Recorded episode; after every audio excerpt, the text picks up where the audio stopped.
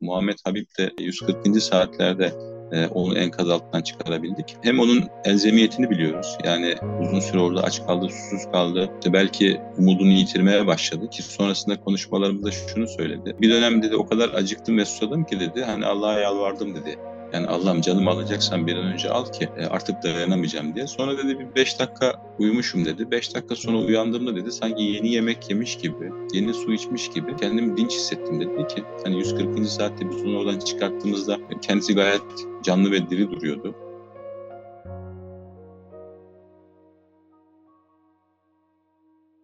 Durum yavaş yavaş amcam.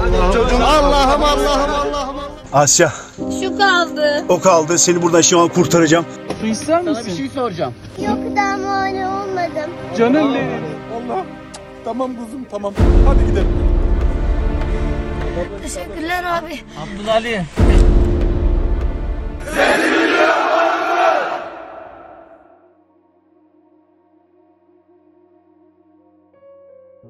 Sesimi duyan var mı? Akıllara kazınan acı bir haykırış. Sesimi duyan var mı? Yığınla betonun altından bir nefes, bir ses, bir umut yani bir can bekler bu soru. Bir ses gelir ve umutlar yeşerir. Canla başla, dualarla o ses için, ona tekrar güneşi göstermek için durmak bilmeden çabalar, çalışırlar. Ben Tuba Memiş. Bugün o cansiperhane çalışanlardan biri var programımızda. Asrın felaketi olarak akıllara kazınan Kahramanmaraş merkezi depremlerin ardından bölgeye giden ve enkaz çıkarma çalışmalarına katılan kahramanlarımızdan Sakarya İtfaiye Eğitim Amiri Beytullah Temiz'i ağırlıyoruz. Beytullah Bey hoş geldiniz. Hoş bulduk Tuğba Hanım merhabalar. Öncelikle hepimize geçmiş olsun. Sizi tanıyarak başlayalım ve hemen eklemek isterim. Deprem haberini aldığınız andan itibaren deprem bölgesine ulaşana dek neler yaşadınız? İsmim Beytullah Temiz, Sakarya Büyükşehir Belediyesi'nde İtfaiye Dairesi Başkanı'nda eğitim şubede eğitim amiri olarak görev yapıyorum. Ee, tabii depremi ilk e, haber aldığımız anda ve e, büyüklüğünü öğrendiğimiz anda depremin e, çok büyük bir şiddete ve bir etki alanına sahip olduğunu anlam anladık. E, geçmiş tecrübelerimize dayanarak e, dünyada oluşmuş olan diğer depremleri gözlemlediğimizde e, bu manada e, bizim yapabileceğimiz şey en kısa sürede hazırlanıp olay yerine hareketti ve e, mümkün olan en kısa sürede hazırlanıp olay yerine harekete geçtik. Tabii e, olumsuz hava koşullarının da olması e, belki ulaşım süremizi biraz uzatmış olsa da ulaşılabilecek e, o hava şartlarında, o olumsuzluklarda ulaşılabilecek en kısa sürede ulaşmayı başardık. Kahramanmaraş'a vardığınızda ve e, o tabloyu gördüğünüzde tarif etmesi zor belki ama neler hissettiniz? Yani şöyle tabii deprem bölgesine ulaştığımızda e, beklediğimiz manzaradan daha kötü manzaralarla karşılaştık. Onu baştan söylemek lazım. Tabii biz 99 depremini yaşadık Sakarya bölgesi olarak e, Marmara depreminde. E, İzmit'le beraber, Yalova'yla beraber, İstanbul'la beraber e, Sakarya'da e, yine ciddi yıkımlar oldu bildiğiniz gibi. E, üç ay sonrasında Düzce depremi meydana geldi. E, bu manada gözlemleme yaptığımızda e, beklediğimiz tablonun biraz daha üzerinde bir tabloyla karşılaştık. Tabii e, işte bağırışlar, çığırışlar, yardım taleplerinin olmasının yanında tabii hepimiz insanız. Bunlardan etkilenmedik desek yanlış olur. Ama e, oradaki amacımız bu empatiden ziyade yapılabilecek e, olması gereken işlerin en sağlıklı şekilde nasıl yürütebileceğimiz. Bunun üzerinde e, hemen çalışmalara başladık. 10 bina da yıkıldığında, yani 100 bina da yıkıldığında, 1000 bina da yıkıldığında insanların beklentileri hep aynı. Bir kaos ortamı, bir e, hengame, hani kim ne yapacağını bilmiyor. E, gözler aşırı derecede e, hani şaşkın vaziyette. İnsanlar da aslında çok olarak ne yapacağını bilmiyor. E, böyle bir ortamda siz soğukkanlı kalıp e, işimizi işinizi yapmak zorundasınız ki amacımıza ulaşalım. Hem de mümkün oldukça e, ulaşabildiğimiz yanlara ulaşalım ve sıkıntısız bir şekilde ulaşalım. En önemlilerinden bir tanesi bu. E, bu bizden ibaret değil buradaki ekip. İşte birçok ekipler, birçok e, STK'lar, birçok gönüllüler e, sayesinde e, bu olayın da düşündüğümüz sürelerin daha da altında bir sürede üstesinden gelinmiş oldu. Resmi birebir kurtardığımız e, 30, onun üstündekiler de e, diğer ekiplerle paylaşabiliriz. Canla başta çalıştığınız ekibinizde ter döktünüz. Bir can daha, bir insan daha hayata kavuşsun diye. O canlardan biri de Muhammed Habib. Muhammed Habib'i sormak isterim size. Sesini nasıl aldınız? Ee, ve saatlerce süren zorlu çalışmalar sonucu çıkardınız Muhammed'i. Neler söylersiniz? E, tabii ilk hedefimiz canlılara ulaşabilmek. Tabii yorgunluk, belki uykusuzluk, belki stres, belki işin zorluğu, tehlikesi. E, bunların hepsi bir ses aldığımızda bir kenara kalıyor. İşte yeni istirahatten çıkmışız veya işte yatağımızdan kalkmışız da e, o şekilde bir azimle ve dinam, dinamizmle tüm ekip olarak çalışmalar başlıyor. Muhammed Habib de 140. saatlerde e, onu enkaz altından çıkarabildik. Hem onun elzemiyetini biliyoruz. Yani uzun süre orada aç kaldı, susuz kaldı. İşte belki umudunu yitirmeye başladı ki sonrasında konuşmalarımızda şunu söyledi. Bir dönem dedi o kadar acıktım ve susadım ki dedi. Hani Allah'a yalvardım dedi. Yani Allah'ım canımı alacaksan bir an önce al ki e, artık dayanamayacağım diye. Sonra dedi bir beş dakika uyumuşum dedi. Beş dakika sonra uyandığımda dedi sanki yeni yemek yemiş gibi, yeni su içmiş gibi kendimi dinç hissettim dedi ki hani 140. saatte biz onu oradan çıkarttığımızda kendisi gayet canlı ve diri duruyordu. İşte tek bir e, sesleriyle beraber bizler de ona eşlik ettik. E, bu manada güzel bir duygu. E, Muhammed Habibi kepçeler çalışırken tabii e, belli bir kısım sonra bizim ekiplerimiz devamlı kepçelerin başında gözlemler yapıyorlar. E, bu kısımda bir ses alındığı ihbarı geldi. Bununla beraber bir ses alım yerini teyit ettik. Ses teyidi yaptığımızda bir kirişten e, bariz bir şekilde o zaman e, işitsel ses olarak değil de bir vurma sesi olarak e, bir teyit alındı. Daha sonra Sakarya'dan gelen bir termal cihazı vardı. Onunla beraber e, binada bir e, arama yapıldığında ses gelen yerle termalin e, şeyi birbirine örtüştü. Tabii sismik dinleme cihazımız da var. Sismik dinleme cihazıyla da noktasal çalışmayı e, o esnada ara ara bulmaya çalıştık. E, ama çalışmalarımız neticesinde e, o ilk verilerde Muhammed'i bulamadık.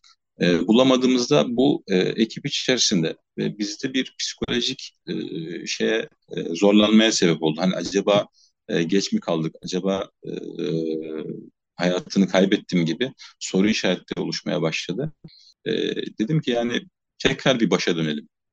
Hani tamam çalışmamızı yaptık olması gereken yerde e, bulamadık Muhammed'i. Tekrar bir başa dönelim. Hani ilk aldığımız ses ne şekilde almıştık?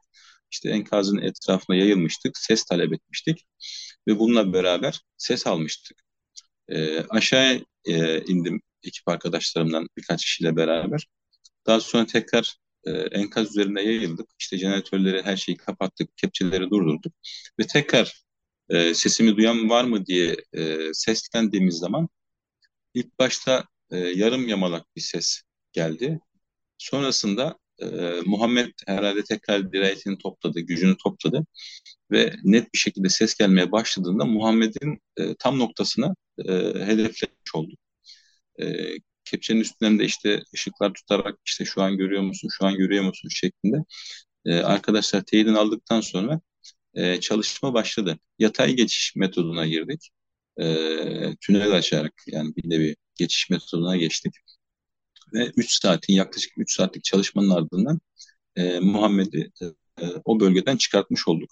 Tabii e, insanların yavaş yavaş e, umudunu kaybettiği bir e, esnada bir ses duymak kadar güzel bir şey yok. Bir deprem bölgesinde güzel ne yaşadınız denildiğinde yaşadığımız tek şey e, enkaz altında e, yardım bekleyen kişilere e, elimizi uzatabilmek ve onu oradan çıkarabilmek. Muhammed'i ararken e, şu tarz şeyler de oldu. Hani manevi şeyler diyelim. İşte Muhammed'e e, ulaşmak için ilk tabloyu açtığımız zaman bir nazar duasıyla karşılaştı arkadaşlarımız. Dediler ki yani bu işte bir hayır var. Hepimiz bu şekilde düşündük. Sonrasında bir tablo daha indiğimizde e, bir Kur'an-ı Kerim'le karşılaştık. İşte ekip e, içerisinde Rahman Doruk kardeşimiz buranın biraz ayrık görünen sayfasını açtığında oradaki kısmı okuduğunda ve bunun mealine baktığımız zaman e, diyor ki ya neden e, birbirinize yardım etmiyorsunuz? Yani burada artık bir maneviyat da doğmaya başladı. Her şeyde bir işaret. Sonra Muhammed'i e, çıkarttığımız e, çıkartma esnasında daha enkaz içindeyken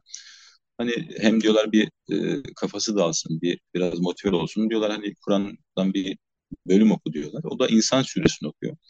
Yani baktığımız zaman Allah bir şekilde Muhammed'in e, oradan çıkmasına vesile oldu. Bu vesilede de bizi e, değerlendirdi. Biz Allah'ımıza da çok e, şükrediyoruz. Muhammed iki günlük hastane sürecinden sonra sağ olsun bizi ziyarete geldi. Bizim elimizde demeyelim Allah'ın takdiri ama e, yardımcı olduğunuz kişinin karşınızda ayakta dimdik gelmesi ve size teşekkür etmesi maddiyatla veya herhangi bir şeyle ölçülecek bir değer değil.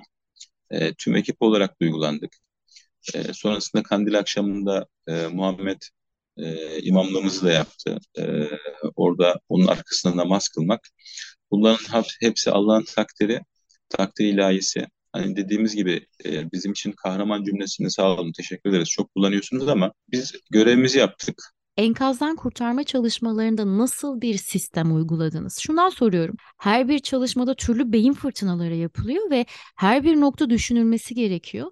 Çünkü bir enkaz var ortada ve bu enkazda oluşabilecek en ufak yanlış hareket göçük altında kalan bireye zarar verebilir. Aynı zamanda kurtarma çalışmaları yapan ekibe de zarar verebilir. Bunun için nasıl bir sistem uyguladığınız çok önemli değil mi? E, tabii ki çok önemli. Şöyle söyleyelim, bir enkazda veyahut da bir olayda kişinin başına iki şekilde zarar gelir. Birincisi kendisine çok güvenmek. Yani kendinin bu konuda aşırı derecede uzman olduğunu düşünmek kişiye hata yaptırır. Çünkü alması gereken tedbirleri almadan hareket etmeye çalışır. İkincisi de cahil cesarettir. Yani tehlikeye vakıf değildir, tehlike, tehlikenin farkında değildir ve o noktaya gider. Biz tabii ne kadar e, tecrübeli olsak da bu kadar e, zaman e, bu meslekte çalışmış olsak da e, şunu biliyoruz ki bir mesleğin kesinlikle zirvesi yoktur. Yani insan hayatı boyunca her olayda ne yapar? Bir şeyler öğrenir. Yani bu zamana kadar öğrendiğimiz tekniklerde şimdi e, enkaz çalışmalarında üç metotlu gidilebilir diyebiliriz. Bunun birincisi kişinin yerini tespit ederek üst noktadan aşağı doğru bir kuyu açmak. E, ikinci yöntem yatay hareket ederek yani kirişi açarak kiriş bölümünden ileriye doğru gidip belki oradan bir kat aşağı inmek ve o şekilde devam ederek tünel e, çalışması dediğimiz tünel çalışmasını yapmak. Üçüncüsü de tableyi kesip vinç vasıtasıyla veya kepçe vasıtasıyla kenara almak. İnilen kısım kuyu açma yöntemiyle iniş yapmak kısmı e, ikinci riskli bölüm. Üçüncü kısımda yatay ilerleme kısmı. E, yatay ilerleme kısmında ve dikey ilerlemede yapılması gereken şey çökmesi veya çökme ihtimali olan noktaları güçlendirmek. Yani bunu ya elinizdeki envanterlerle ya da oradaki malzemelerle e, destekleme yapıp herhangi bir hareket olduğunda o lokasyonun veyahut da o yükün sizin üstüne düşmenizi engellemeniz gerekiyor. E, bu çok önemli. Enkaz içerisinde ilerlerken e, kendinize yaşam boşlukları oluşturmanız gerekiyor. Nasıl ki yaşam üçgeni deniyor ya işte yatağın yanına yatın, şuraya yatın, buraya yatın. E, bazı geçiş noktalarında e, 2 metrede bir, 3 metrede bir kurtarma ekibi kendine bir yaşam boşluğu oluşturmalı ve bu e, esnada çalışmalar esnasında bir çökme riski bir artçı olduğunda o noktada kendini bulundurabilmeli ki çökme ihtimaliyle üstüne gelebilecek şeylerden kurtulabilsin. Bu üç arama tekniği tabii bunlar geliştirilebilir belki ama ana sac ayağı olarak bu üç sac ayağında e, toplanır. E, bir de biz kazaziyenin sesini aldıktan sonra e, katını belirlemişsek o kata geldiğimizde direkt olarak çalışma yapmıyoruz. Yani o kata geldiğimizde çalışmamız biraz daha yavaşlıyor ve son tabliyeye ulaştığımızda e, dinleme cihazıyla dinleme yapıp kazazedenin tam noktasını belirlemek zorundayız. Kazazedenin tam noktasını belirliyoruz. Onun bir metre kadar yanından veya yarım metre kadar yanından ilk ufak bir delik açarız. Yine teyit alırız. Yani şu an gireceğimiz nokta senin için bir problem yaratıyor mu diye teyit alırız veya bunu kamerayla gözlemleme yaparız. Daha sonra o bölgeden gireriz. Çünkü çalışma esnasında Allah göstermesin kullanacağımız filtre, kullanacağımız ekipmanlar kişiye zarar verebilir. Sonuçta bir betonu kırıyorsunuz. Bu beton parçaları kişiye gelip belki nefes alma bölümü zayıf bu bölümü kapatabilir.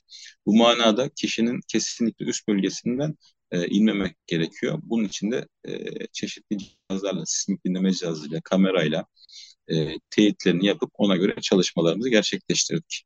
Tabii bu bir ekip çalışmasıydı. Başından beri söylüyoruz ve bunu inançla başardınız. Ben Sakarya itfaiyecileri olarak aranızdaki o dayanışmayı sormak istiyorum. Ekibiniz de dahil ederek neler söylersiniz? Öncelikle şöyle söyleyeyim. Sakarya, Sakarya itfaiyesi olarak tabii ki bir bütünüz. Ama e, itfaiyecilik şöyledir. Biz büyük bir aile izleriz her zaman birbirimize.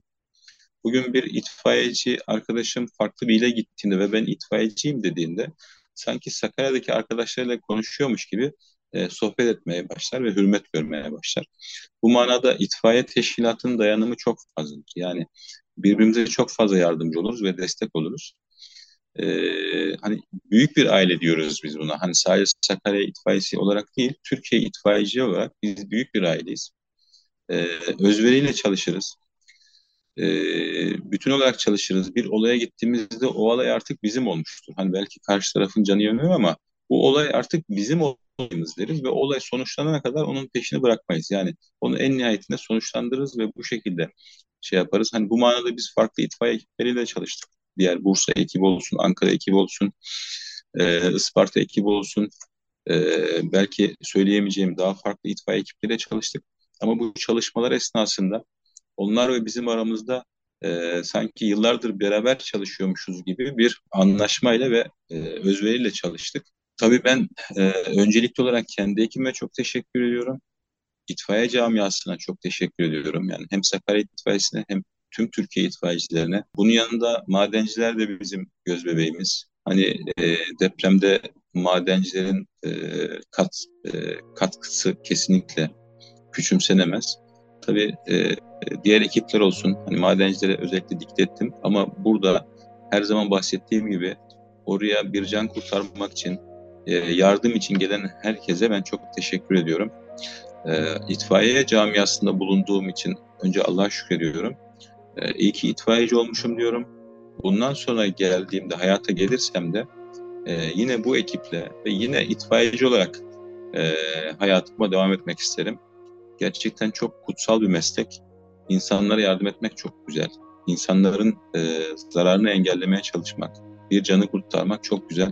Ben e, bu manada hem büyüklerimize hem itfaiyeci arkadaşlarımıza hem meslektaşlarımıza çok teşekkür ediyorum. Beytullah Bey çok teşekkür ederiz yayınımıza katıldığınız için hem de deprem bölgesinde yaptığınız çalışmalar için. İyi ki varsınız.